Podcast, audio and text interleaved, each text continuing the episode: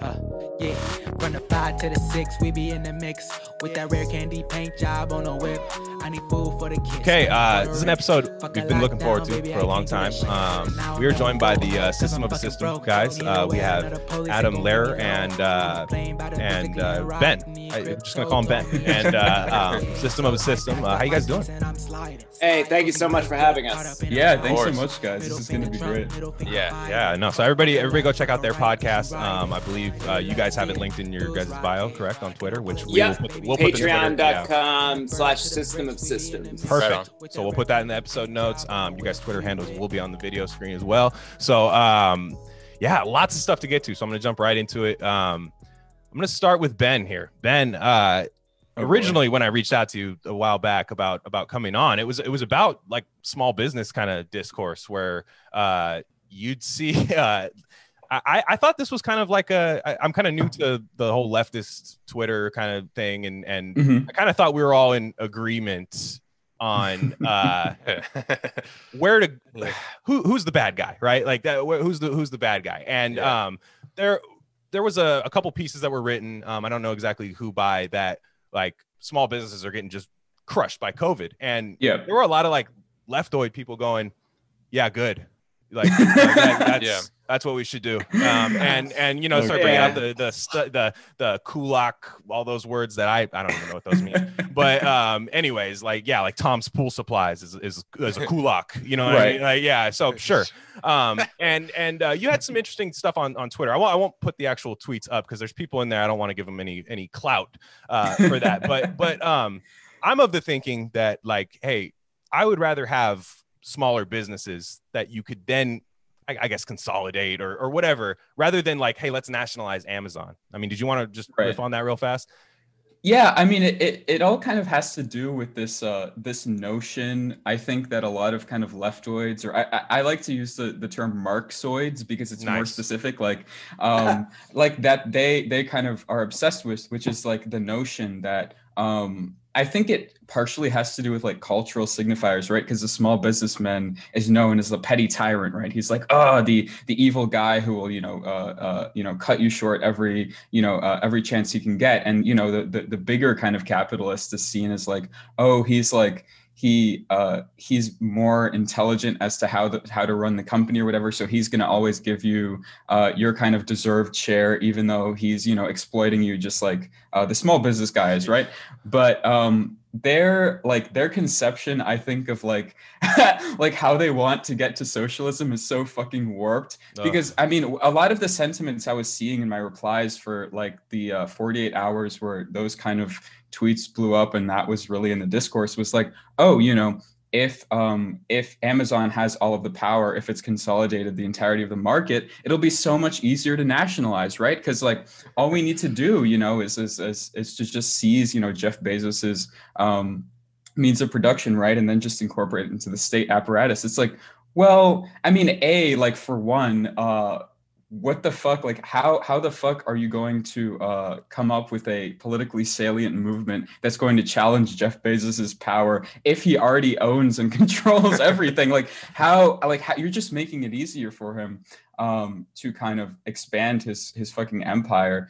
and also like um, I think Marek, the, the the co-host of the Good Old Boys Yeah. podcast, pointed this out, which is a really good point. It's like, do you want to be fighting like um, 100 baby-sized horses or one horse-sized baby? Like that's kind Yeah. of the uh, that's kind of the the bottom line here. So I mean, um, I won't get too much into the weeds of like what I think about small businesses personally, because I, I you know I I don't think that like the the small business model is the ideal way to like organize society or ec- the economy or whatever. But um, I just don't see this uh, kind of Marxoid accelerationist frame of oh you know if we hand over everything to Jeff Bezos, uh, we'll get socialism that way. Like I, I just, I, I think it's pretty vile actually, and I think small businesses have, um, like much more value as like kind of communitarian structures than like a faceless kind of Amazon monolith does. Yeah. We, Yeah. I think we 100% agree on this. Yeah, both Yeah. of us 100% agree.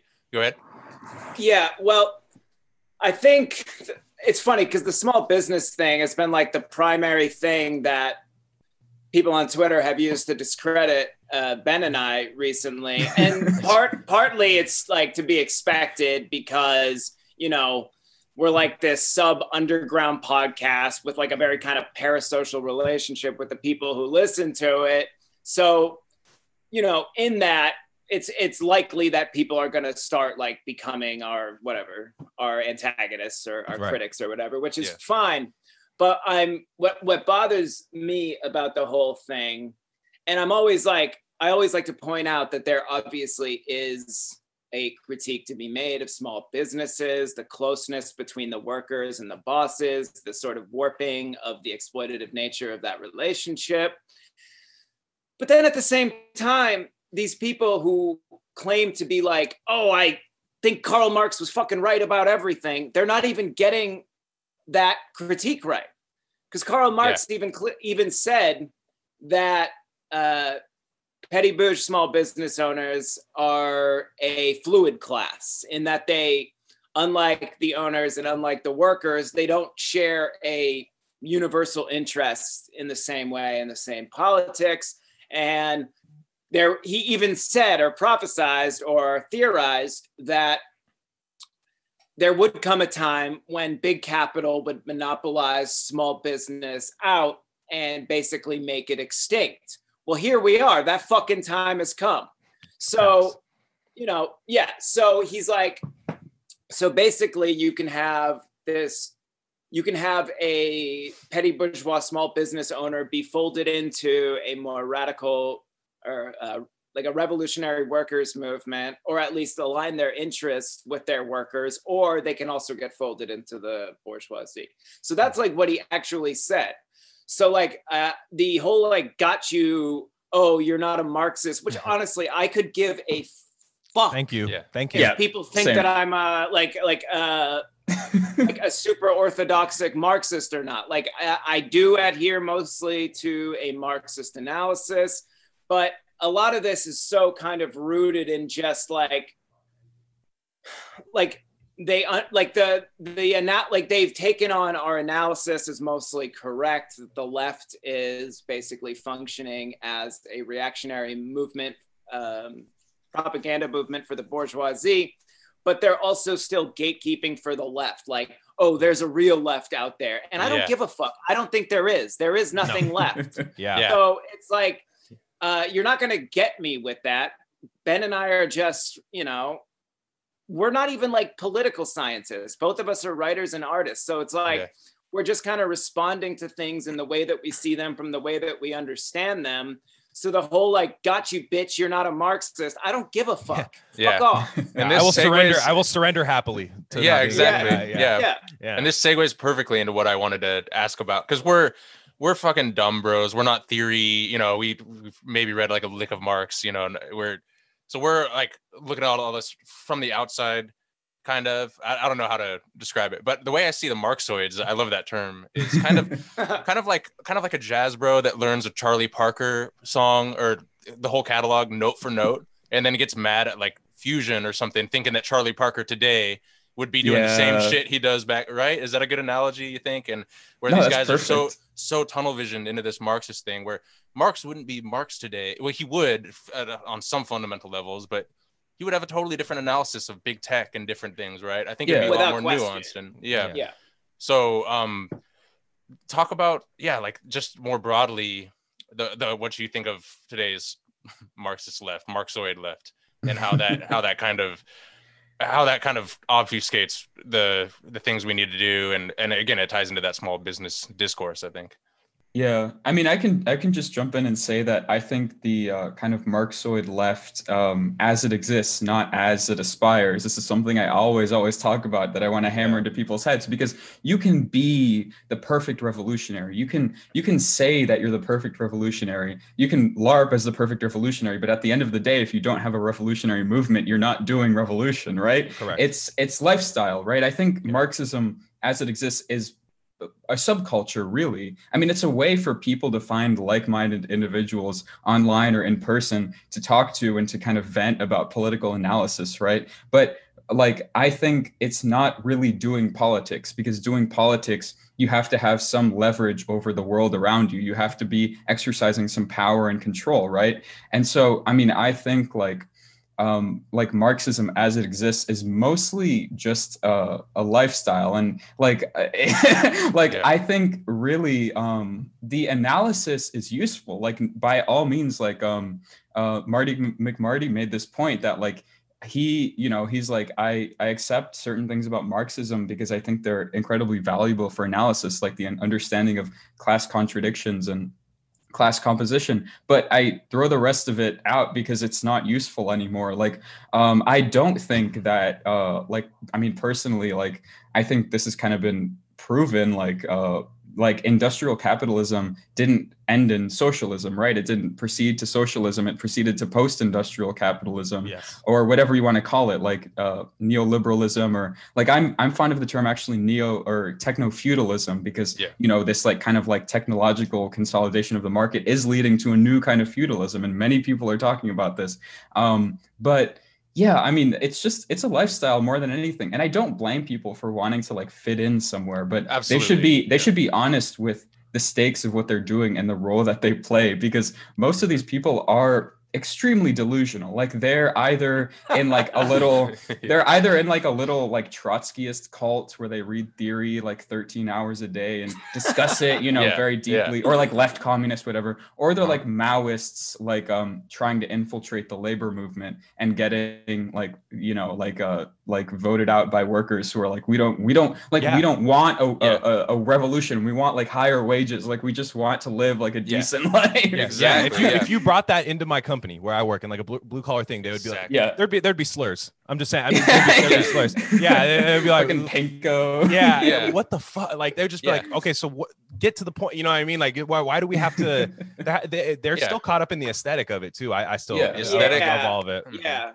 Um, yeah, and like a couple points here. I remember, you know, because I I mostly adhere to like um, a left com analysis, like if I was going to square myself into yeah. any ideology, but I don't do it anymore just for like, I don't want to fucking engage people about what all, any of these things mean.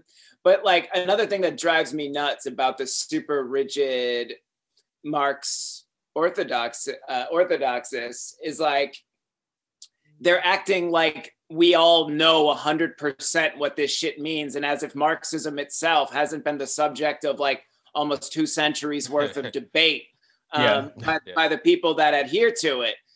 And, you know, there's actually a, a piece by, I mean, I'm, I, this is not an endorsement, but I just read the piece and thought it was interesting by Moldbug. and as many as many things as uh, there, there are certain some certainly things in Moldbug's work that I find a bit confusing, if not uh, repugnant from my own like petty bourgeois morality. But he made the case in this piece that today not only is socialism fake, but capitalism is also fake. And then he kind of explains the way that capital is accumulated now. Like none of it makes any sense. It's not just like the simple extraction of surplus value from labor anymore. Mm-hmm. It involves all these sorts of like metaphysics, just like you know the, the actual value of like stock prices and shit makes no fucking sense. Yeah. so with everything so kind of confusing and or like liquid as uh, zygmunt bauman would call it i think it's helpful to just remain a little loose in how you think about and how you perceive and analyze the things that are happening around you. And of course, like Karl Marx is to this day the best critic of capitalism. There's no yeah. doubt about it. And like, you know, and for that, we should forever take his work seriously, talk about it, discuss it. But it's also important to be open to the idea that there might not be things, you know, a century and a half down the line that Karl Marx could have foreseen. Yeah. The way that value is now accumulated often is like you know very sort abstract. of abstract yeah, yeah. sign value baudrillard so A little bit of egg god in here. I was gonna say that's what Egg, Egg I was literally talking about that last week, uh, Yeah, like uh, a couple episodes ago. No, you- uh, exactly, perfect. No, Yeah. But um, yeah, Sai, why don't you uh, uh, talk to Adam about his piece, uh, the American Greatness piece? Because I know, I yeah, had I loved questions on- that. I loved the the well, I love the piece, and again, it's a lot you. of it's over my head. You both of you are more eloquent and intelligent than I'm gonna pull it up than- right here so people can see. I- yeah.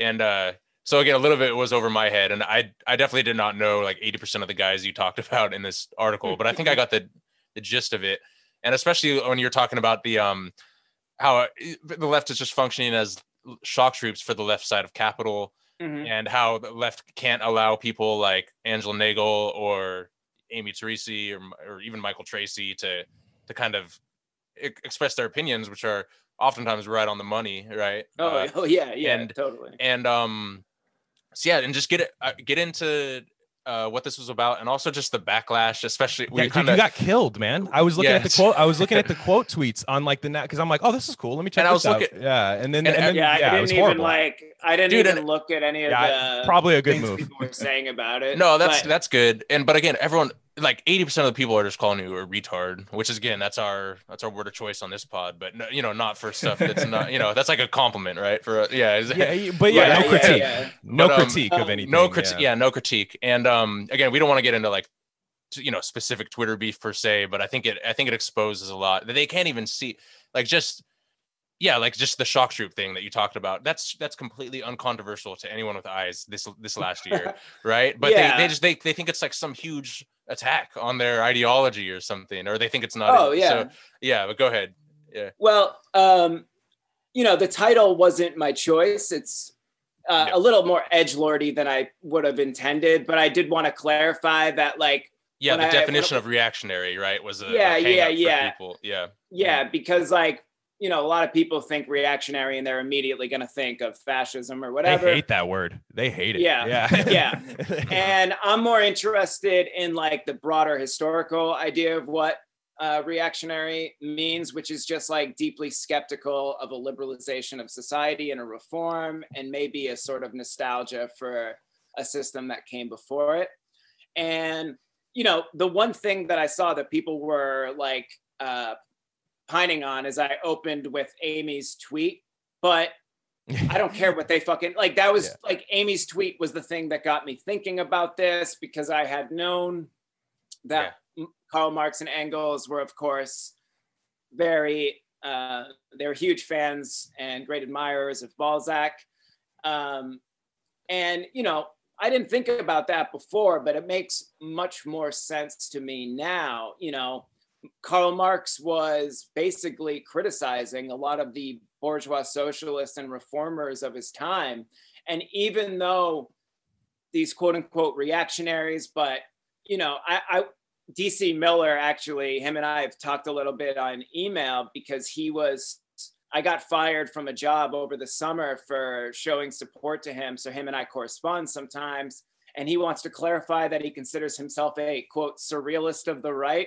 So maybe I would just throw that out there that he kind of rejects the term reactionary. Right. But basically, I wanted to, you know, come at it this way that these guys don't agree that, you know, they're not going to be supporters of the working class overthrowing the bourgeoisie. But in their rejection of the current system, it's like visceral, the visceral rejection of the political economic order as it is now. And Balzac, for instance, the reason he hated the reason he hated capitalism so much and he basically wanted to restore like a noble aristocracy tethered to land and people is that capital and bourgeois society empowered the most spineless conformist kind of managerial pieces of shit yeah and like that's only gotten so much more extreme now like they're like think about who the billion think about who the billionaires are there isn't one fucking like not one of these guys could like um you know prevent themselves from getting their ass kicked in like a bar fight you know yeah yeah yeah it's just Uh-huh. like nerds who have no regard for anything other than domination of the markets. So guys like like DC Miller was incredibly important to me. in developing my critique of how in neoliberalism and late capitalism all art and culture has basically been folded into the left side of capital as a very sort of disciplined propaganda mechanism. He's been talking about this shit for years, way Yeah. longer than I have. And and then Nick Land and Nick Land, everybody should read. I mean, he influenced people on the left, Mark Fisher, Kodwo Eshun, and people on the right. Because You said it should be a it should be a literary experience reading Nick Land for, Yeah. foremost, right? Yeah. yes like exactly because like because um nick land writes in a style that's very sort of like trans like his book on bataille for instance it's a very interesting work of literary criticism and philosophy because he's basically trying to like fuse himself or like commune with bataille himself like become one with bataille it's a very interesting way to write. And then houellebecq who the fuck doesn't like michel houellebecq? I'm sorry like like uh he's one of the greatest literary artists of the last fucking 25 years. How is anyone like i don't even know what people were so offended by with this piece but That's what I'm trying to figure out. Yeah, I, I don't. I don't know yeah. why. Is it just because it's you? Is it because it's you, or is it like, is, Probably. is I it, is it because Amy. Amy's name was in the first paragraph? I I, I really no, think- that's what. Well, they what they were saying was uh, that you were comparing uh Balzac to Amy Ter- Teresi or something. They were saying that you were like equating the two. yeah, I was No. like, I don't think that's. I didn't get that from the piece. And uh, but Amy, I- Amy only comes up at the beginning. She doesn't like he doesn't Yeah, even yeah, talk yeah. about I just her. cite- i just talk- cite yeah, her tweet as a way to describe a launch pad. As- yeah, yeah yeah yeah like that Yeah. was like how the idea came like it's not like yeah. amy therese is the honoré balzac Yeah, of yeah. our time that's how banging her twitter is like just her Pepe, her little Pepe picture Yeah. at the top. yeah, the, the piece, But yeah. I, I want mean, to. Yeah. yeah no, yeah but- go ahead but no, that and this will be the end of my spiel with this. But yeah, the two pieces I, that I really liked from you were the one we just talked about, and the and it, they're connected too, and the the arts moral fetish one, where you Yeah. bring it into the art world, how there's no radical art anymore, or comedy or music, and and and how it ties into the Trump era, how. I remember in the very when right when he first got voted in, and I was thinking to myself, is like, is this going to create some crazy like revolutionary art or some crazy like music? And that just didn't happen, right? Most And it's, tame shit right. ever. Yeah. it's everything is so corralled and so like you said, it's just functioned as like a neoliberal propaganda tool more than Right. anything now. And uh, yeah yeah, and is that going to be is that going to change in the next four to eight years? You know, just to look at it from a political time frame.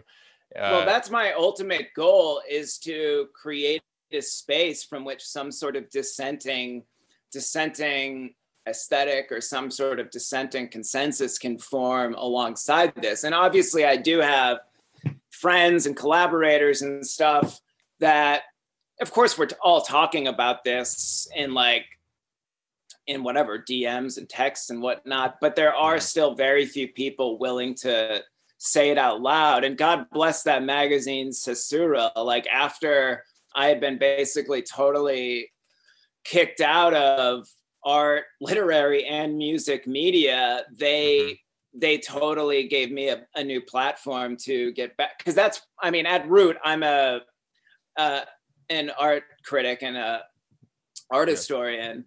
So, but basically, you know, the problem is, as I see it, is that the cultural hegemony has internalized and regurgitated and uh, leftist aesthetics, cultural aesthetics. Yeah.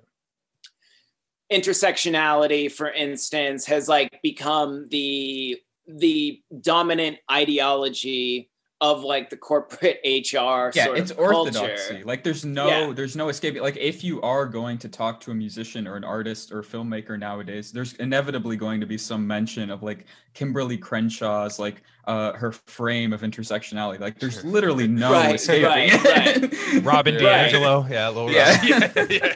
Right. And Yeah.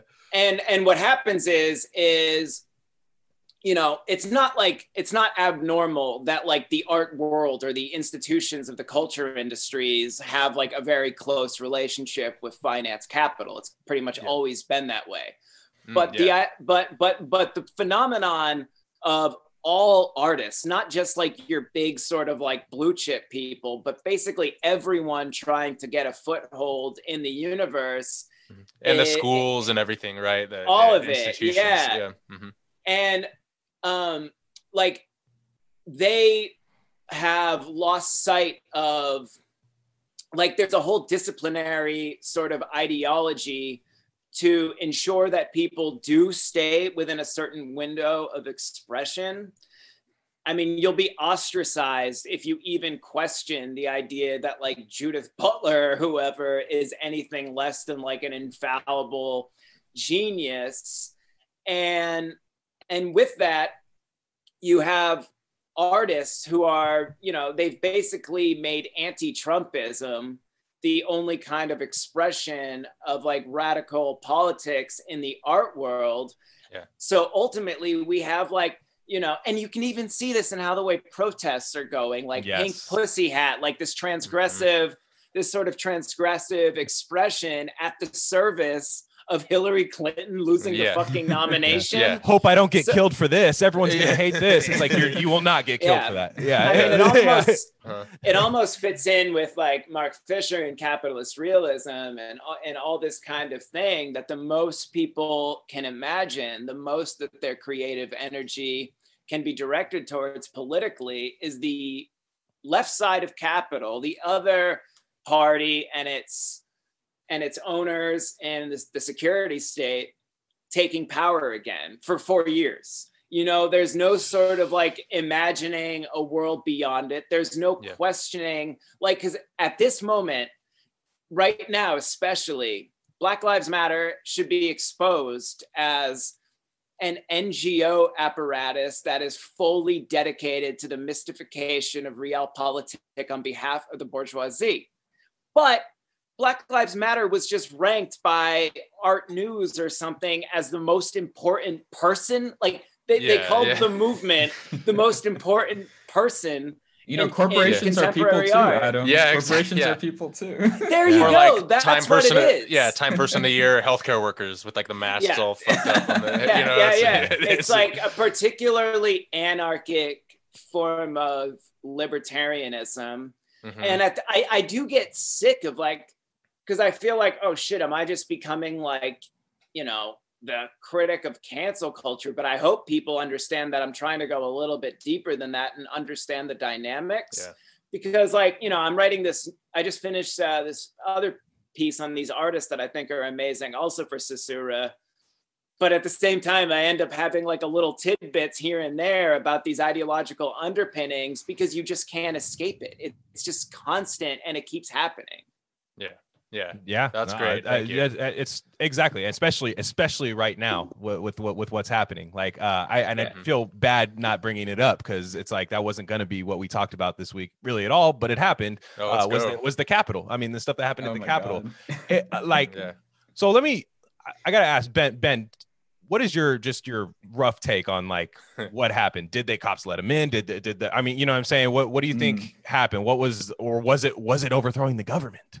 You know, well, I know. I mean, I can say something with certainty that the whole kind of uh, push by Silicon Valley to uh, to kind of categorize this as a coup or an insurrection, uh, or I, I even object to the word mob because this was this wasn't like just a mob. They had a political intent. They had a specific political intent, which was Right. to um, interrupt Congress from from uh, you know certifying the like whatever you think about that intent. There was an intent there. It wasn't just like Yeah. you know like ah like uh, just like yeah, rage I'm and mad. anger, yeah, right? yeah. Yeah, yeah. So, um, but I, I do like, I mean, one thing we know is that it was not a coup or an insurrection because it, I mean, categorically, just like definitionally, it's not. Like, if you know the definition of an insurrection or a coup, it's it's not either of those things.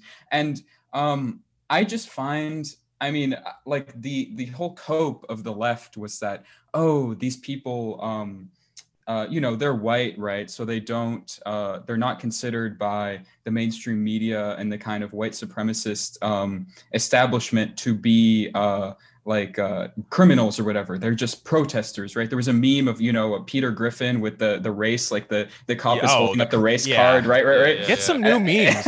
I know, yeah. I know, and but the thing is, they were ta- they were calling it a riot. They were calling it an insurrection and a coup. People died. So people Yeah. died. Yeah, five people died, and um, like I'm not gonna say I don't know certainly if it's a psyop or not. I'm not gonna say that it was orchestrated by the Democrats or orchestrated by the kind of um you know the swamp the the neo-lib cons if you will Yeah. uh, i will say though that it certainly played into their hands if it wasn't a if it wasn't an intentional kind of um inside job or whatever it certainly benefited them um wholesale because a they uh started uh, uh a kind of drive to to basically um censor and and kind of um uh like limit the the avenues of information through which Trump and Trump supporters and anybody considered to be even tangentially like associated with the so-called insurrectionaries for them to communicate with the public at all.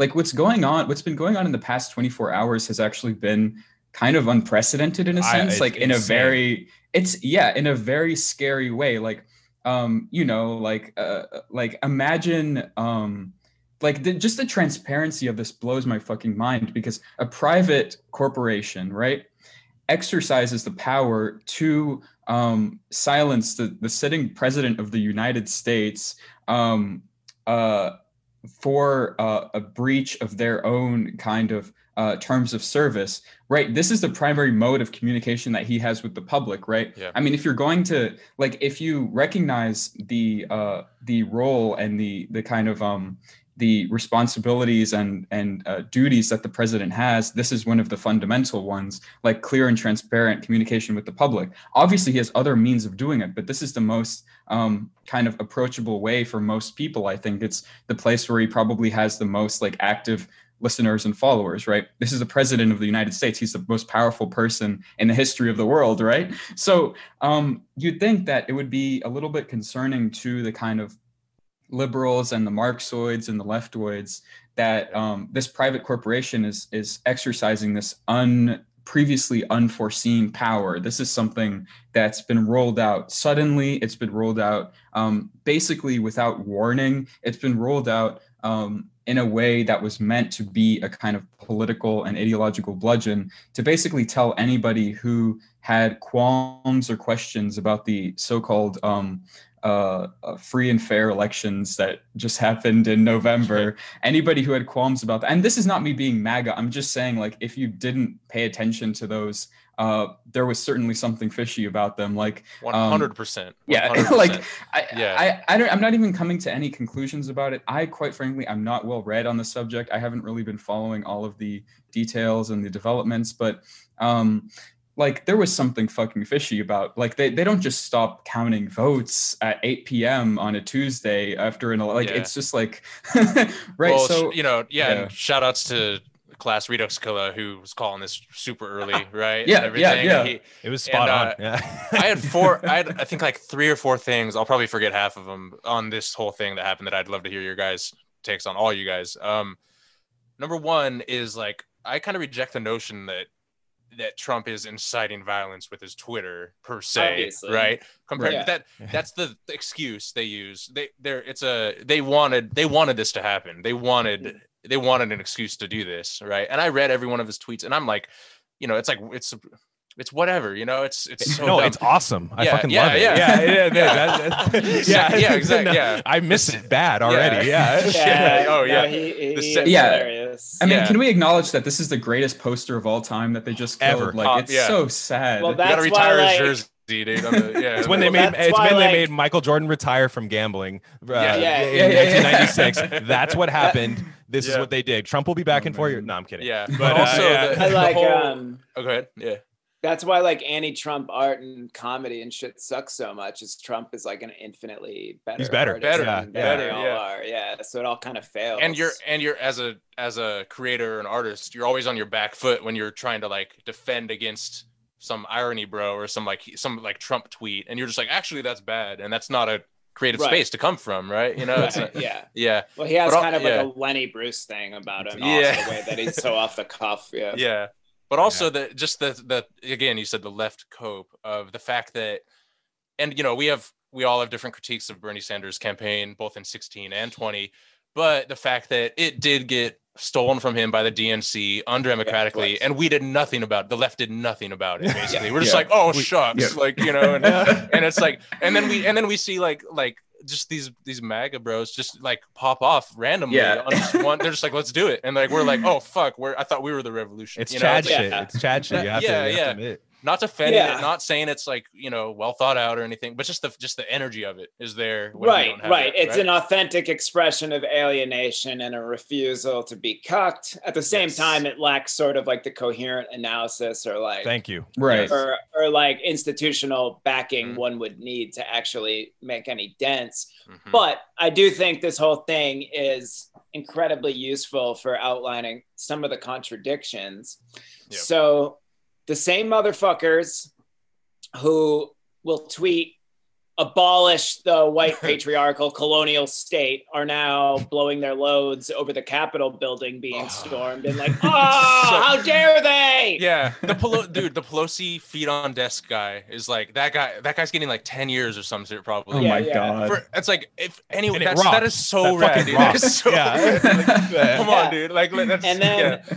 Yeah. And then the same people who say abolish the police are like mad that the police didn't shoot everybody on the spot and are justifying the death Yeah. of some like regular woman who wasn't even acting out violently. I mean, not only justifying. Did you see Charlotte Clymer's? Yeah, fucking- I yeah, want. I yeah, just want to comment on this Yeah. Oh, because Yeah. okay, I'm sorry. This That was the okay, best. Yeah. oh my god. With the Okay, so- crown, with the tiara or the crown on in the picture. It's- it's so I'm blocked, so I had to see a screenshot, but it's yeah, because I Yeah, used yeah. folks wrong in a tweet. But yeah, yeah, that's a whole uh, story. But yeah, yeah, go on. Yeah, that's yeah. But yeah, No, no, Clymer, psychopath. Oh So my sh- god! I, I was just gonna Yeah. say, you know, Charlotte Clymer was like, "Oh, uh, you know, this woman, she knew what she was doing. She deserved her death. Anybody mourning her is, you know, uh, uh, you know, being senseless because, you know, at the end of the day, like, why would you have sympathy for somebody who's overtly marching for a white supremacist? Blah blah blah blah blah. Right? And she like, Yeah. imagine just like, imagine, God, imagine if one of us tweeted the same thing about like.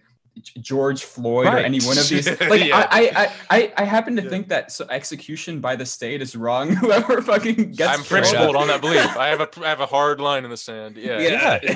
Yeah. it's not malleable like it is for these people like where it, it's it's Yeah. so it's so weird and and you'll see the people say the, the false equivalencies look at standing rock you had such Right, and such right, first off right, right. obama did that so Yeah. all right Yeah. yeah, Yeah, second off yeah, he sent the Neoliberal order. second off that was for like big capital i'm sorry it's Uh-huh. we're way different we're talking about like putting you know reservations and all that kind of stuff this was just like an act of like okay Yeah. let's not pretend that it wasn't provoked it was totally provoked it was years of just media slamming all that kind of stuff anything trump says Yeah. is wrong uh, all that we knew that was going to happen now I, I truly do think that the police let them in and and like yeah, probably. they let the i, I had to like Yeah. oh, I, saw somebody t- a tweet I, I don't remember the guy's name it was a great tweet he was just like one thing america's really good at security and police. Like, like, one thing- like, it's not yeah. when you see a bunch of guys wearing like catcher's gear from like their uh, little league and pepe shields and stuff like, Right. yeah they're gonna they're gonna uh, swarm around. So i think what it was was like you know I, I do a lot of sports metaphors but um it's like it's like a screen pass in the nfl where you let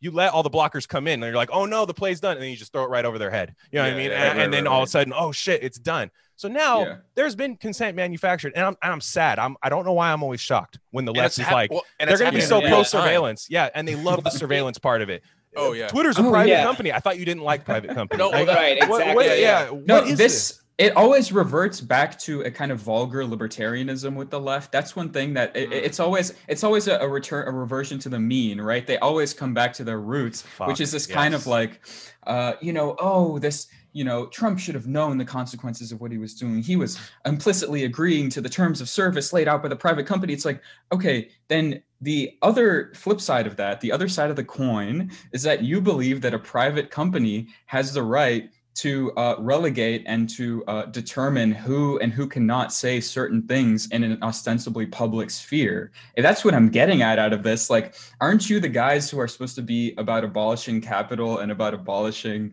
uh, private corporations and private ownership of the means of production? straight It's up the I'm dumb, it is the dumbest what line the of fuck? argument. It is the dumbest line. Yeah, I and it got is- um Yeah, go ahead.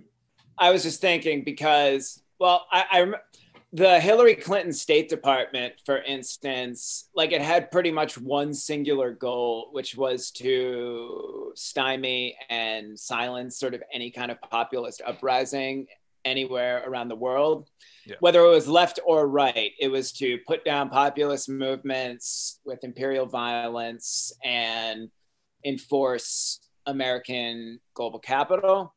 And you see these tactics happening inside the US now, which is basically why you can, it's an easy way to understand why sort of uh, fascism or like uh, in like um, at home terrorism or whatever has largely superseded Islamic terrorism as the the ideological basis for reactionary security state measures like like fascism is now the specter that the status quo uses to protect itself from its own dissent. Mm. and that is what i kind of view the capitol building reaction as is the final nail in the coffin of these populist uprisings we've had in since 2015 bernie and the left are fucking cowards who are ultimately at the service of the left side of capital anyways. They were easy. Just say bernie's like whatever an anti-semite that he hates women and there you go the movement's done Corbyn, Corbyn, the same thing. That's it. Yeah. same Yeah. thing Yep. and Yeah. then but but trump voters are a bit more idiosyncratic and they're definitely Mm. not going to fucking listen to any of the narratives that are shoved Yeah. down their throats in Right. culture Right. so what you have to do i like to i like to i'm working on this thing that i'm writing but i call these things like microcosmic death spectacles which is these like little brutalities or violences or outcries whatever that are then they're sort of like very small in the grand scope scheme of things but they're magnified to drown out everything else. So it becomes a huge smokescreen that you direct all your attention to. Beautiful. and that's clearly what this is. You know it's like a couple hundred people outside the capitol building pissed off also kind of having a good time it looked like. Hmm. And and then that's reported and regurgitated as sickening violence or so there you go you've discredited the trump movement once and for all and i think this one will actually stick Yeah. and I think they're also going to use it to discredit Holly going forward. But I, Yeah. I'm not Oh sure. yeah, no. Discredit they already- what? what? was it? The Discredit what? public was uh, Josh Josh, Hawley, Josh Hawley. yeah. Yeah. Didn't, Oh, yeah, didn't the penguin? What was it? Penguin or who? Who just Uh, got yeah, bought? Somebody. Simon. Uh, Simon and Si- uh, Schuster. Simon- Schuster. Yeah, yeah. they yeah, just yeah. got bought by was it Amazon or something? They got bought by Google, some big Mm. company. I want to say. I maybe I'm wrong, Mm. but they got bought by that. And then Josh Hawley's not allowed to publish his book in it now, Oh, which is yeah. hilarious because how Yeah. did Trump start? By the way, like Trump started by the way where everybody feared him. It was like, oh, we can't have this. That's gonna Yeah. put way Yeah. more people. They keep making the same mistake over and over again. running. Yeah. You can deplatform the person. You can't deplatform mm-hmm. the thought. You can't this whole- yeah, if you don't change anything else, like it's so dumb. it's so dumb. And on on the deplatforming thing, the whole thing they did with Trump, which is obviously taking up all the discussion right now, and for good reason. But the thing that caught me more off guard was th- they took the Parler app off the Google and Apple Yeah. Play stores. You know. Immediately, like they had it ready to go, which is way scarier for me than than just banning one guy, even if he is Trump or whatever. Because that's that's huge. That's like that, that's like they had that ready to go. Like Kamala drafted it up or something. They, it Oh, was a sure. collab, Right. and they and that um yeah, and it's just nuts. And it, it's and yeah, just sorry not to go back on the whole argument of like it's a private corporation thing. That is so dumb to me because because it's first of all it's not, you know, and all the leftists now, their cope is saying we got to nationalize Twitter, like some like leftist kind of, which is so dumb It's like it if it, it functionally is nationalized in the sense that it's Yeah. just an NSA front at this Yeah. point, right? No, this And- is yeah. Yeah. go ahead. Yeah. No, no, no. I was just gonna say like uh no, actually no. I'll let you finish. This is kind of something Well, I wanted to. Yeah, yeah. Well, they say they say that it's just there's it's so trite. All their little all the f- conclusions that the leftoids come to is like Yeah. you know we got to nationalize Twitter and it's a private corporation. Just so dumb. I remember that being like an extreme right wing talking point when I was growing up. Right. That, Right, yeah, it's, it's a private corporation, and Yeah. I don't know. It's just so it's so crazy, and the inciting violence thing, which is like Yeah. the whole like we have to protect hate speech, which is of course ambiguous and can be used in any context. Deliberately oh, ambiguous. yeah. Yeah, and the one other thing is that, that we kind of alluded to before briefly with like Standing Rock and everything is that, and th- they have a point here is that they're like, well, leftists get banned all the time for the dumbest shit for saying you're for saying like a saying like, you know, Bezos should be decapitated or whatever, right? So therefore, so therefore, I'm happy that it happened to Trump, which is kind. That's not really the. That's not the thing that I think they think. And you can is, literally know say, I "I mean? want to kill Trump," and you might get a Netflix special. So Yeah, Yes. like, Yeah, it's you not, it's not probably even the same. True, It's dude. not even Yeah. the same. Exactly. Yeah. yeah, I mean like Yeah. what what all of this is pointing to and i think i mean this might sound hyperbolic now but i honestly don't think it's going to be in like a year from now is the emergence of a real one party state like right Oh, now the gop if you look at the gop the state of it right now i just saw a video of lindsey graham walking through an airport and getting harassed and screamed at by trump supporters um, for not you know pushing back hard enough against the like Yeah. the the whole uh, biden certification right and this is like this is the end of the Republican Party as we know it. I genuinely think that because the Democrats now, what they control the the the House, the Senate, um, and the presidency. Um, you know, de facto already. Like they're already trying to they're they're trying to impeach Trump with like 11 days or 10 days left or whatever, right? so um you know this is like this is the emergence of a kind of one party state i genuinely believe that and basically all of the kind of emergent um power uh like centers um which is you know silicon valley and uh the kind of like um the, the the kind of like online kind of retailer giants like amazon and whatnot um, they're you know just lined up behind the kind of democratic party consensus like progressive like progressive neoliberalism is a salient political force. Like identity politics is not just a, a, identity thing. It's not just a rhetorical thing. It's not just a culture war thing. It's a political tool.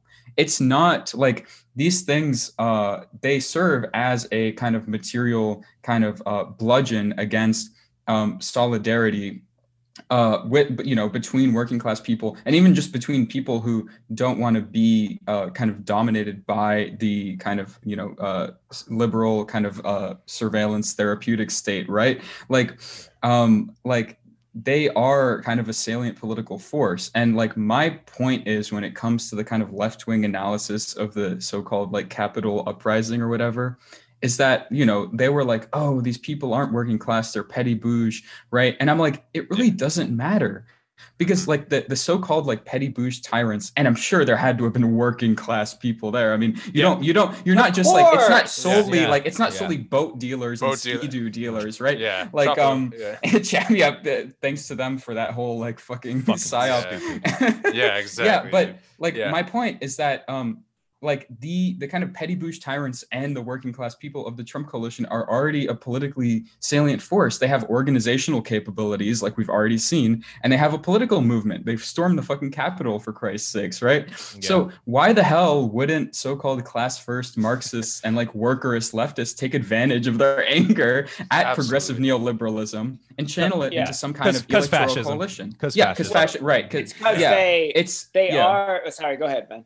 No, no, no. I was just gonna say that's exactly it. Like the like uh there is already a coalition of economically disenfranchised and politically precarious people. The lefties are just too afraid to go near them near them because they don't want to uh they don't have the correct, you know, cultural and aesthetic predispositions that the left has already married itself to. Like if you're going to do a working class movement from from the way I understand it, like it won't even matter what these people's social beliefs are. Straight the fact up. is that yeah, they're angry at the system, they're angry at the elites, they're angry at, at you know, you could call it the capitalist bourgeois order. I'm honestly not a fan of that. It's just the system, it's the elites. We all know what you're referring to by saying that, right? I don't know. Yeah. Sorry. It just Yeah, no, I mean, you think put in the about it. Yeah.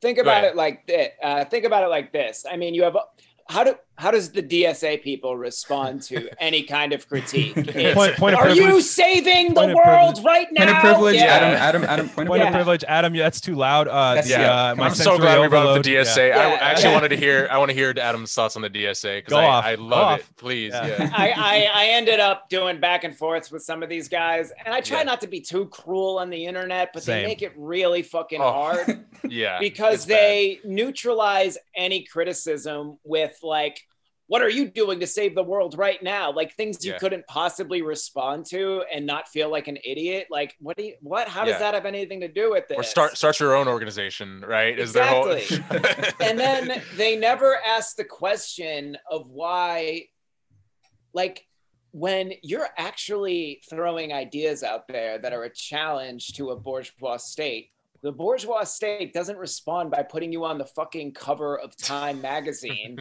and if it does, it's because it's trying to neutralize whatever Folks, kind of it, radical energy you Yeah. have in your analysis. So, so you have, you know, like um, Amy, for instance, they're Mhm. saying she's an idiot. She's not saying anything correct. She's getting her Twitter taken down every five fucking weeks. So Yeah. clearly, Yeah. it's it's hitting home. The state responds with either brutality or or silencing. Rosa Luxemburg got her fucking brains blown out. Yeah. Antonio Gramsci got thrown in a fucking jail. Fred So- Hampton killed in his sleep. Fred- yeah, Yeah. At 21. Yeah, Yeah. buying Yeah. housing. yeah, so- yeah. it's And like- when I think of these people, like the fact that Fred Hampton, who I admire a my lot, favorite, my favorite. yeah, Sam, me too. And like they've taken his energy, his aesthetic, his sort of like not his politics, but maybe his kind of like libidinal appeal. And then Black Lives Matter has basically fused that with like uh, a sort of neoliberal, neoliberal political economic disposition, and anything that was actually emancipatory or had any sort of energy uh, for real kind of radical politics is totally subsumed into the cultural hegemony. And this is why I tweeted the other day, like, you know, for the last, like the last couple, like a lot of people will come at Ben and I and be like, um, there's, you know, there's a real left. This is the shit that I used to do like during the Bernie days. No, no, no. They're just, they're, they're dumbasses. They don't know.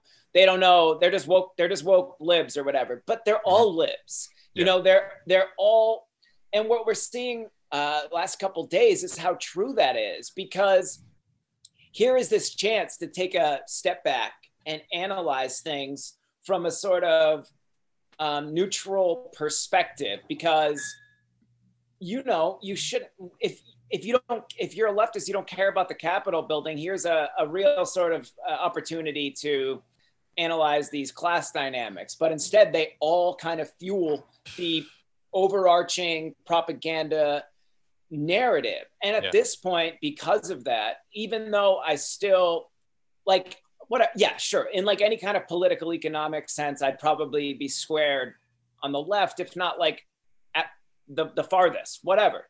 But the left itself air quotes who fucking cares? It's dead. It doesn't exist. And Yes. whatever it calls itself whatever the left is or whatever it calls itself is a disciplinary ideology of the ruling elite and neoliberalism. So why would I waste my fucking uh, brain capacity trying to save something that can't be saved? It's like you're just kind of like, it's like you're fetishizing a name or like something that made you feel good, or as Ben Yeah. said, like an identitarian marker.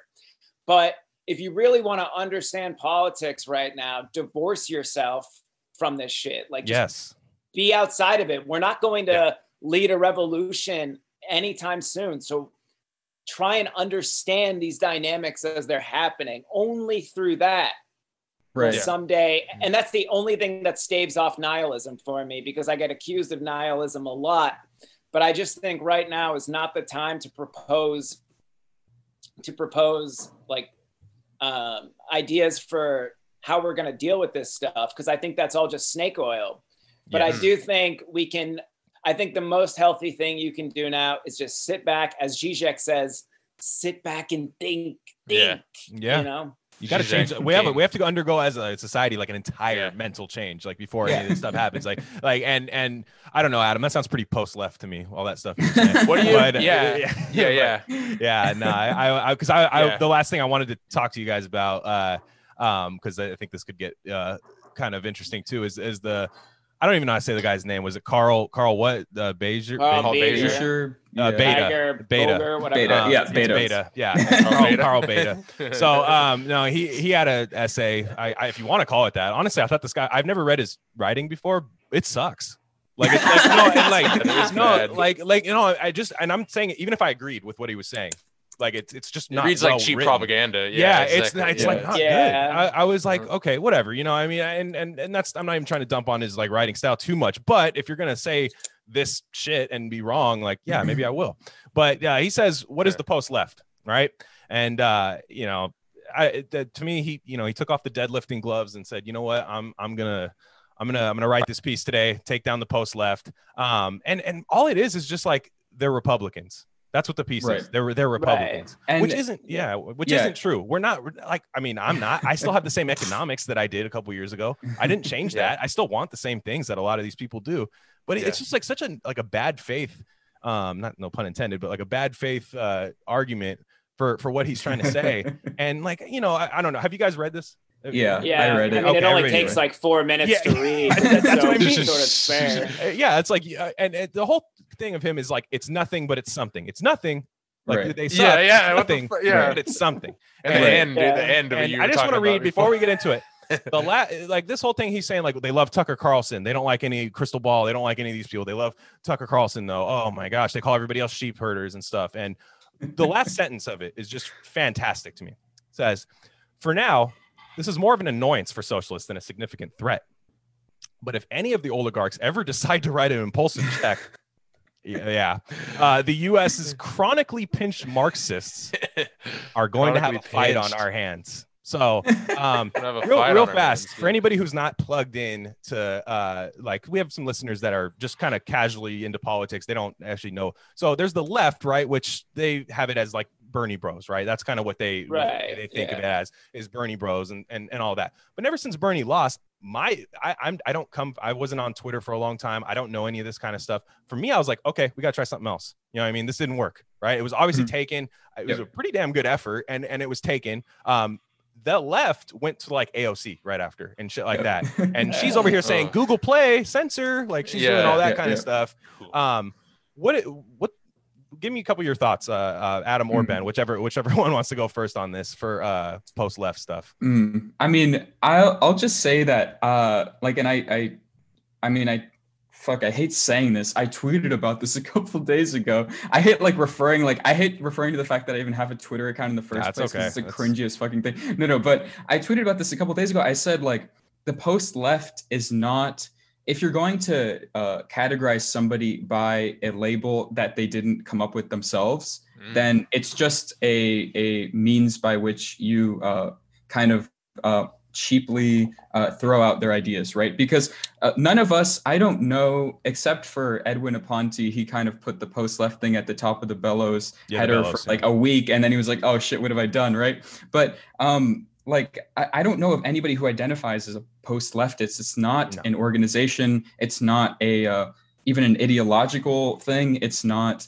uh, like a political project. It's just a bunch of people who happen to have been bunched together by Right. the left, who uh, the left are kind of angry at because they don't conform to um, uh, any of their kind of um, cultural or political, or they don't conform to even some of their cultural and political kind of predispositions, right? So, I mean, like I said, like you have everybody who are quote unquote under the post left umbrella. And I know this because I interact with them every day. You have everybody from like Catholic distributists to like, um, like uh, economic nationalists to like even right wing guys. You have uh, like really staunch Marxists. You have Mhm. kind of left communists. So this isn't even uh, uh, an, a political project. It's not even an ideological project. There- We have nothing in common really, except for a critique of the left. That's the Yeah. only thing that all of us have in common Straight in the so- so-called post-left, and that's why they want to discredit us. Because at the end of the day, they see somebody who are really not that far removed from them in some ways. Like honestly, I would be fine with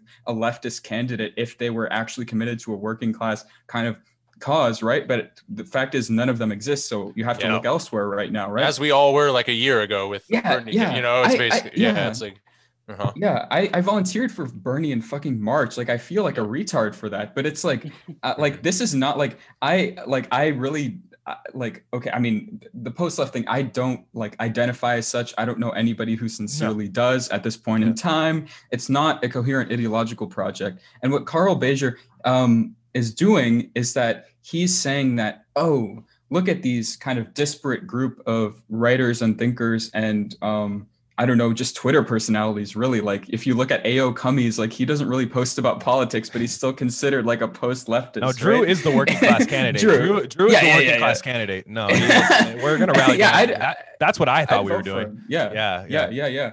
I mean, um, but like like it's not uh it's not a political thing. So at the end of the day what carl Beijer has to do is he has to uh, uh kind of invent this specter for the left to rail against right? Because uh he sees Yeah. a, a kind of ideological challenge right? People who are saying no like you're wrong and you're dumb and uh, you know like much of what you believe is just patently false and hasn't been proven by reality um so you have to invent a kind of uh easy and um kind of easily discreditable group to uh, rail against, right? And that's what he's done basically with that article. And but he's right about one thing, which is like, like where else are you going to get money? Like where else? Like all of the Jacobinites, all of the Intercept guys, they're funded by like Pierre Omidyar, who um, he's a billionaire, but he he's kind of like a progressive billionaire, right? Yeah. and then like um you know like right wing guys who i don't know if even he even referred to any but like yeah obviously right wing guys are going to write for a right wing journal like why the Mhm. fuck not um and they're obviously going to be funded by the claremont institute or the kochs or whatever Yeah. right and i'm not saying those guys are post left at all they're not even in this sphere they're neocons right but Yeah. like you're gonna i'm sorry you're like you're like i would happily write for like you know, like Adam just did, like Chris Buskirk's American Greatness, because Chris Buskirk didn't make you cut anything out. Like you were No. able to, you were able to express yourself as you wanted. You didn't have to conform to his ideological Yeah, Glenn. Greenwald. And Chris Glenn Buskirk- Greenwald has to go Yeah. on Tucker Carlson to, to, to Yeah, talk exactly. about anything. Exactly. Yeah. yeah. Yeah. Yeah, because he's he's Yeah. deviating from the Pierre Omidyar intercept yeah. line, right? So um I'm sorry, like we're all inscribed like by the system of capital. There is no true communist. All of the communists are writing for publications that are funded by Yeah. progressive billionaires, and all Yeah. of the conservatives are And writing doxing, for doxing people at, at Capitol Yeah. buildings. Yeah, Yeah. you fucking and at the me? same time, Exactly. Yeah. at the same time, Buskirk paid me better than I've ever. fucking Hello. paid. Hello. yeah. In, uh, That's why in Carl any mentioned him. leftist- That's why Carl mentioned him. He's jealous. Yeah, he's, he's, But, he yeah. does the work for if- free. As Adam says, he's he does it for free. He writes Yeah. his Jacobin articles for twelve dollars a pop. All right, God. man, Yeah. you're angry. And don't get me wrong, like I've writ- I've written things for free, especially like in the art world because there's no fucking money in any Yeah, of those facts. places. Yeah, yeah. So I'm not like averse to that if you're trying to just get some ideas out there. But the way I approached that whole thing was like, oh, here's an opportunity, like you know, here's an opportunity to build a bridge with people who might immediately just have like a, a like a visceral kind of guttural aversion to Marxism or whatever. And and here's an opportunity to be like, no, we're not all fucking crazy goddamn AOC worshiping DSA morons.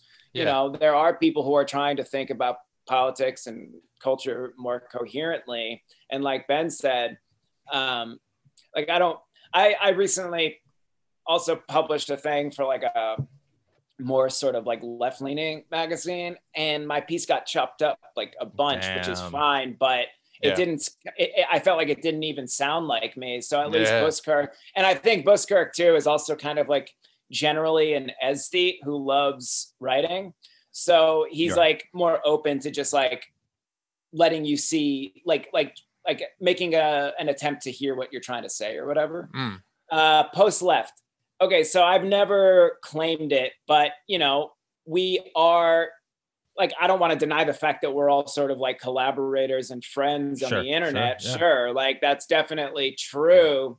But as fa- like but there's so much like ideological like uh fluctuations in sort of the people that have been like like thrown into this kind of thing. I mean one of ben and i's friends from the contain podcast he he like is like a trump supporter who thinks trump is the most authentic expression of marxism. You have amy who's like who's like a more she's pretty much like a strict left com.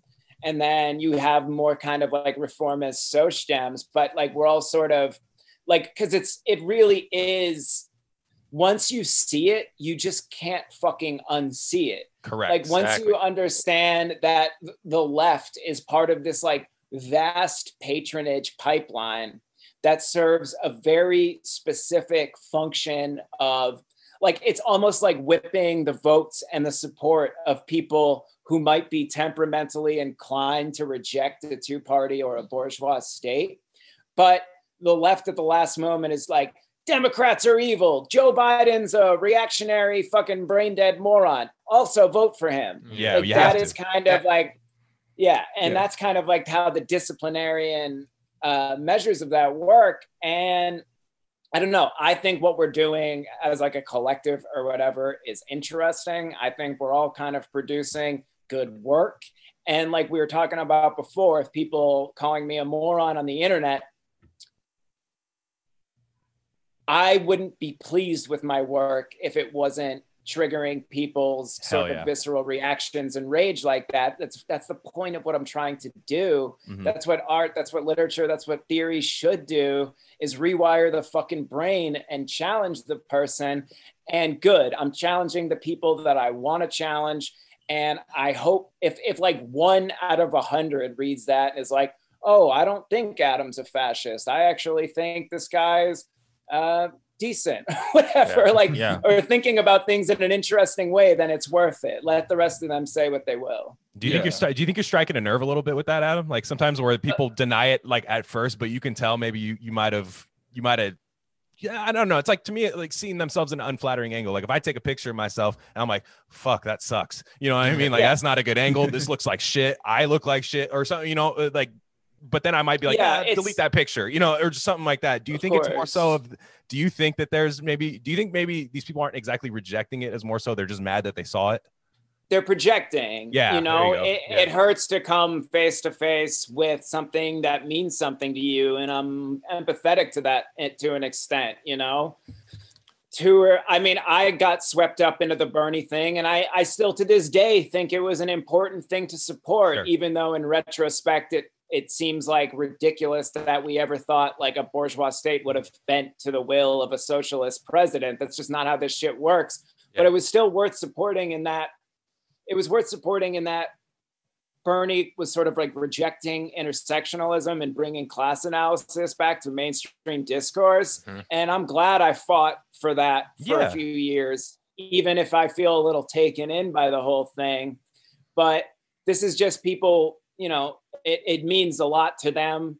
Their politics Right. do, which I get, and they just don't want to they're just having a visceral reaction to being confronted with their own ideological limitations. Yeah, I mean, at the end of the day, like, um, back to the whole like the left understanding the left as it exists, not as it aspires, right? Because as they exist, the only utility they have for their kind of patrons and the reason why they're allowed to be kind of out in the open, kind of as forthright as they are, is because they always come back to the Democrat plantation at the end of the day. Like if they didn't, the only leverage that they have, the only usefulness that they have to um not the only usefulness, but like one of the aspects that they're useful to the kind of like progressive elites is that they do pull the lever for Joe Biden and they can be um, you know, counted on to do so. You know, like um Bhaskar Sunkara was writing New York Times op-eds that said, "We'll accept Biden readily because Trump is a fascist." Right? Yeah. You know, Nathan J. Robinson Oh, was saying, you know, pushing right. He was the, he's the worst offender. But I'm sorry, like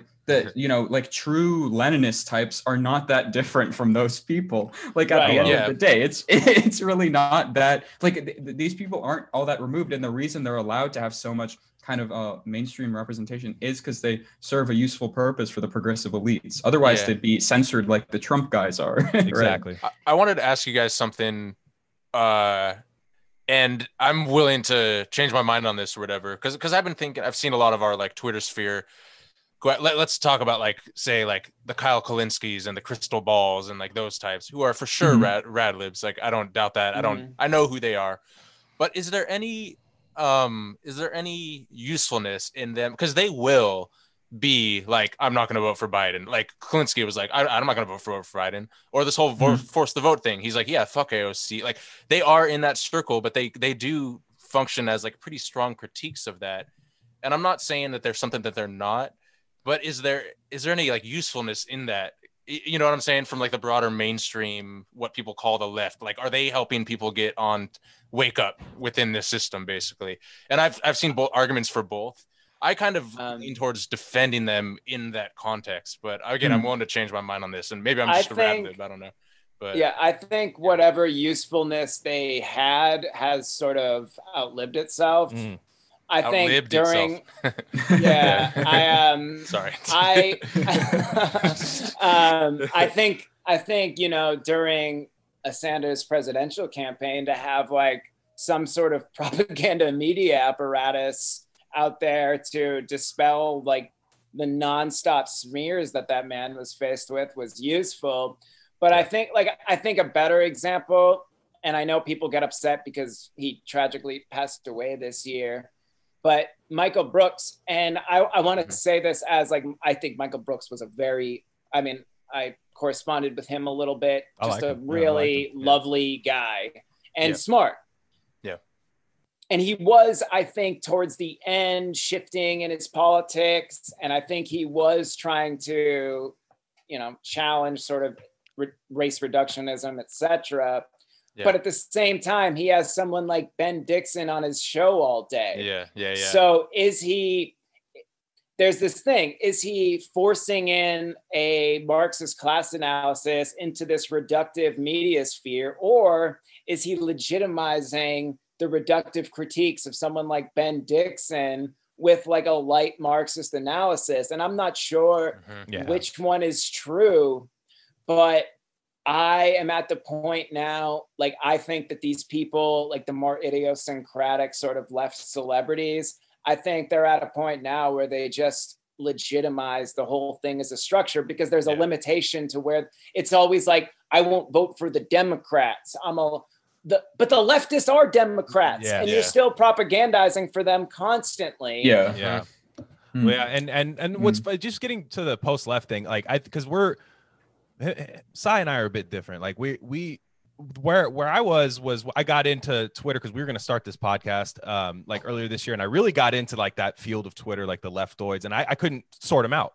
And I Mhm. liked a lot of stuff from other from Yeah. different people. I've been following CRK for like three years. yeah, You know what I mean? yeah. Like, no, yeah, just yeah. just like I, and even he you know he was never he wasn't the way he is now you know what i mean Right. but Yeah. but I, I just i was like i like what this guy's saying but then i might like something that a critic of him might say you know i'm not of Mhm. him about him i'm just saying like uh, they might have a different thing where i'm like hey i kind of like that too but the the thing i found was interesting was we him and i are not allowed to have certain takes on the left that's Yeah. what I, that was, right. what was that was and it's getting back to like oh greenwald's got to go on carlson to say what he to actually Right. speak his mind and it's kind of that that wait like him and i are like legit covid truthers like I, and Yeah, I- yeah, like yeah, you are not allowed to be on the left. That's the that's the thing. You're not allowed to be. You're considered a murderer and all that stuff. The same it's Right. liberal talking points first of all like like that, that are used against you. Um Right. and and like we're not too big on like covid vaccine and like whatever. I'm just saying like yeah, when i got to the whatever this post left thing is whatever that realm of twitter is i was allowed to have that take yeah. Yeah. i don't need everyone to Uh-huh. agree with me but they might have disagreed and said hey, Yeah. man, I allowed to have the ta- allowed to have Yeah. the take and still be friends and Yeah. friendly Right. with the people you disagree so with. let me be me huge. that's Right. all i'm saying Yeah. anything that lets me be me i can work within that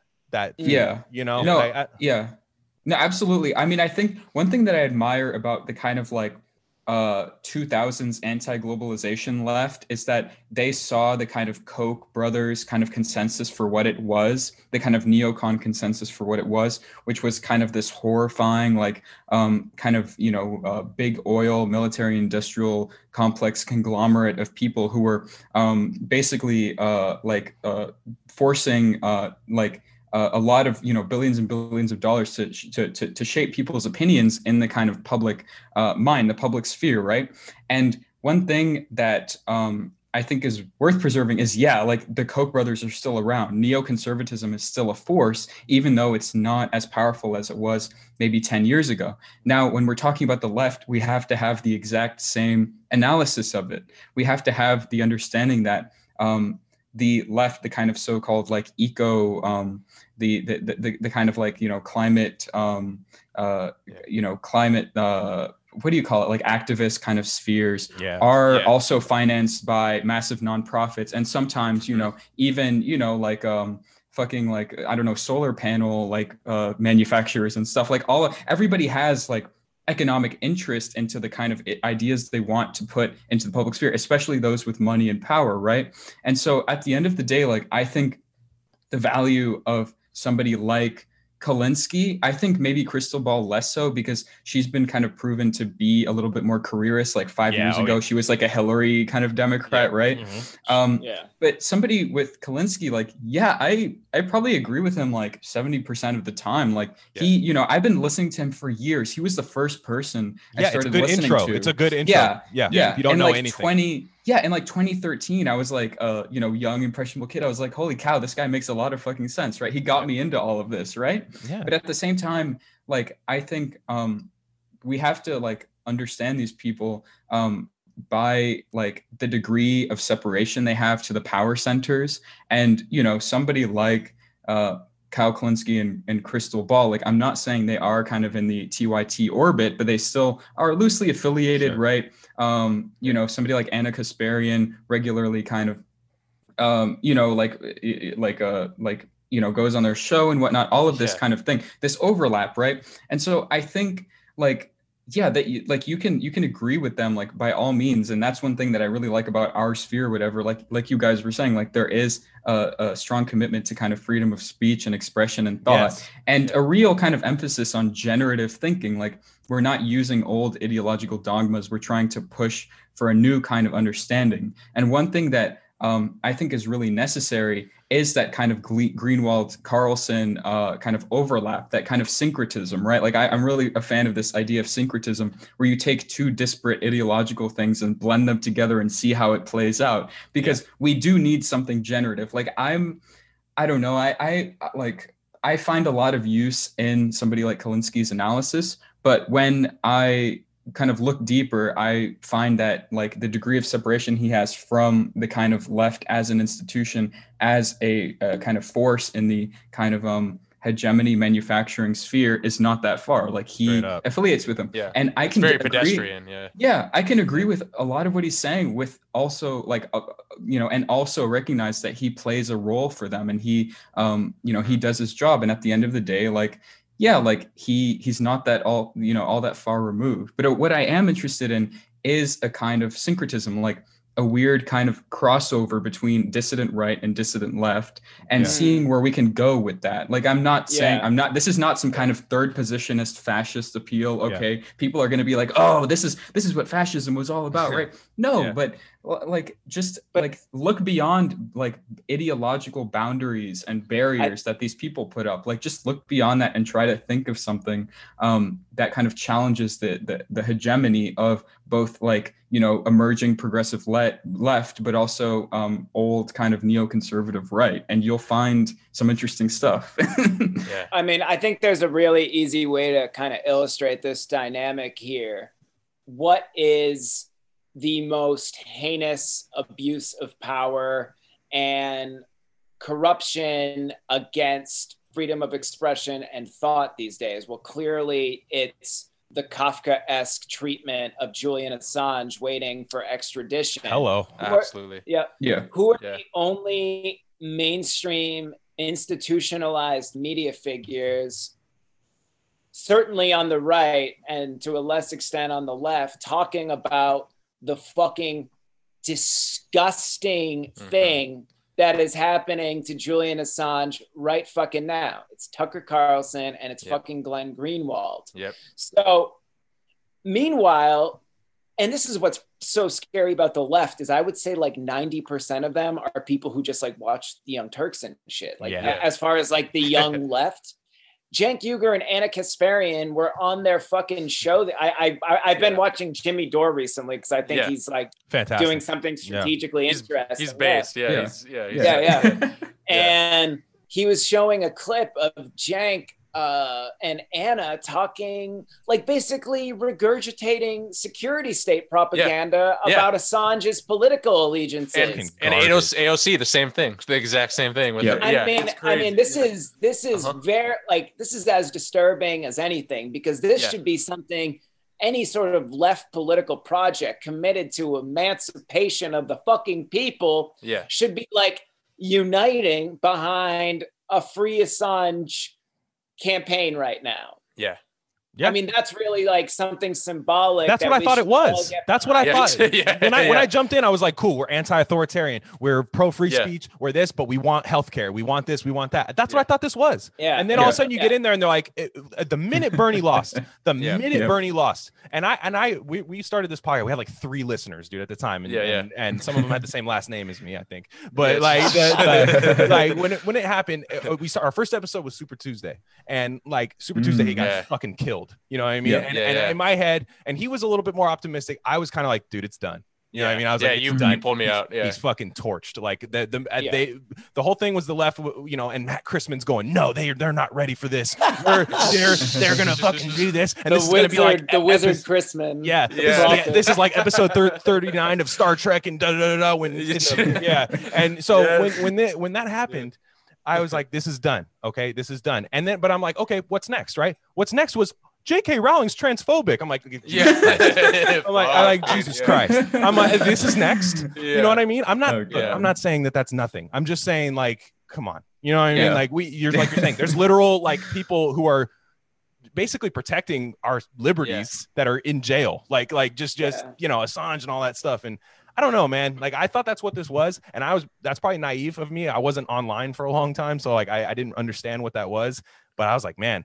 I'm not. I'm not so much post left as the left doesn't value what I want to say. Yeah. Exactly. Like that's that's all it is. Yeah. Like I Yeah. couldn't I couldn't I could read Carl's thing and be like, all right, Carl, I'm ready to be on the left. And then I say what I uh, what's on my mind. You're not on the left. like, no, Yeah, yeah, okay, yeah, yeah. all right. Uh-huh. Yeah, You're post left. Yeah, Yeah. all right, Yeah. maybe. Yeah. and it's Sure. what Yeah. well it's what glenn greenwald he just sums it up he's just he's like it's basically just a political realignment that's happening that everyone is Yeah, ignoring or everyone in the in the mainstream uh you Yeah. know, kind of thing is ignoring Yeah. and, I mean, um, t- yeah, yeah. like to me, anybody who calls the kind of like technocratic, like uh surveillance state for what it is is a friend. Like Yes, I, I really don't yes. I don't care if they call themselves a fucking libertarian for Christ's sake. Oh, as long as we can as long as we can like agree on the very basic fact that like this is an erosion of like human freedom That's in a more way that we've palatable, never and that's more Yeah, palatable yeah, to somebody yeah, like who doesn't yeah. know anything. That you can sell that to Yeah. someone and be like, "Hey, this is what we want.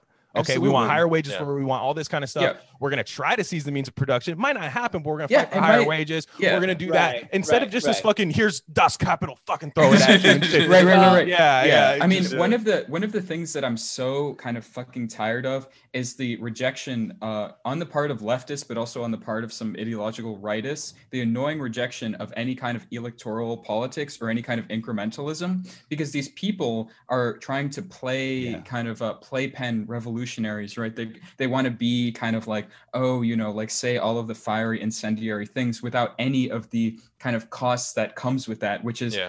you know ordinary people start to lose interest because ordinary people don't want a fucking revolution. They want uh, a decent life. They, they, they just want higher wages. They want healthcare. They want all these things right? Like uh, uh, like and then they'd accuse me of essentializing ordinary people which i like i've gotten into some disagreements with people about this big time. It's like no like maybe uh this kind of compulsive radicalism this compulsive revolutionary thing in fact takes you further from power takes you further from um uh, good reception in the public eye takes you further from ordinary people's interests and maybe you can make a more reasoned appeal to people that um, does uh, kind of meet them where they are rather than meet them where you want them to be right like straight up. um, Yeah. just like basic like I, I know malcom kyeyune he's brilliant about this like he's actually like he's not like in power per se but he works for a think tank that's affiliated with one of the kind of emerging parties in sweden a kind of non-denominational populist party and he like he knows like what it means to have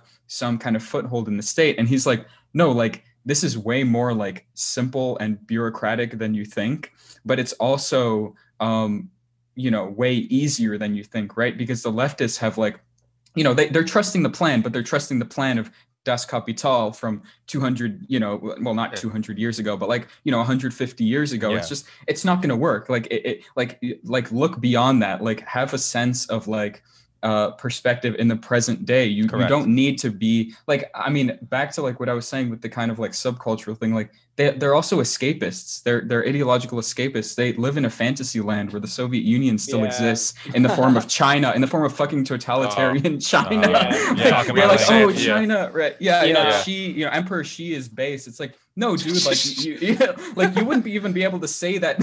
I don't know. Yeah. word Yeah. you He'd be like, yeah. "Excuse me, you're, you're going Yeah. to jail." yeah exactly yeah you know ben and i ben and i sort of coined the i mean it's one of the things like that we're clearly kind of being like shitposty and jokey about but like our haters will just instantly say we're, we're morons for for saying is our little like we describe our podcast ideology as Dada populism. And and we're referencing Dadaism, of course, but really what I take that phrase to mean is a sort of broad-based populism that embraces creativity, that can stay loose, that can respond to the world in re- real time and recontextualize it. Uh, and and yeah. create some new ideas. You know, that's all we're fucking trying to do. Straight up. Yeah. I also was thinking about something else about Assange. Oh yeah, uh, just to throw this out there. When I first started the show, and I, I, I kind of consider the show starting when Ben came on because it like hadn't. I I started it a little before, but it hadn't really coalesced, and I, I needed him as a. It's tough. to It's tough it by work. yourself. Yeah. Yeah. too. Yeah. It's Yeah. tough. Um, but the original kind of like concept of it was to explore this contradiction because you know I'm whatever I'm a hipster. Pe- what they say is true. I'm a hipster douchebag from the New York art world. So, um, and I was exploring the contradiction between the fact that these people in the art world who all read Judith Butler and get like really kind of brain warped on intersectional theory and gender theory and shit also were calling Julian Assange the most, arguably one of the most courageous figures for truth and justice of our Mm. lifetimes. They were calling him a fascist because he leaked true documents about Yeah. the DNC. Wow. stealing- Just like traitors at the- Capitol this week. and then Yeah. and then at the same time these people who will cancel anybody or just like destroy their lives and careers for saying something like oh i think it's more important that i think people need a, a basic living standard regardless of their race more than they need symbolic representation in the media so the same people who are so hardcore about their like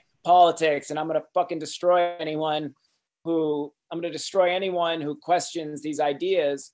They were like, during the primary, they're like, oh, I love Buttigieg. Now I love Kamala. like they have, they have no politics. So that Yeah. was kind of like what I was, what I, what I've wanted to explore. But the way it's evolved is I've, I've come to understand that it's not just like intersectional libtardery that that goes there, but it's it's the left as well, and the left is like uh, an equally part of that sort of top-down structure.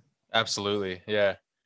And Yeah, So that's- yeah, that's great. no, that's that's that's great. And uh no, I I I mean, I think that's a good stopping point for us because Yeah. I, I I could talk to you guys all day, but uh, just There's the- one. I have What- one ahead, thing go I want to talk ahead, ahead. about, completely off topic from what we've talked about thus far. Uh, direct at Adam. One thing. One thing I feel connected with you on uh, that I had never heard this take before, and I was. I think people were scared to have it. You and I both don't get musically Kamasi Washington.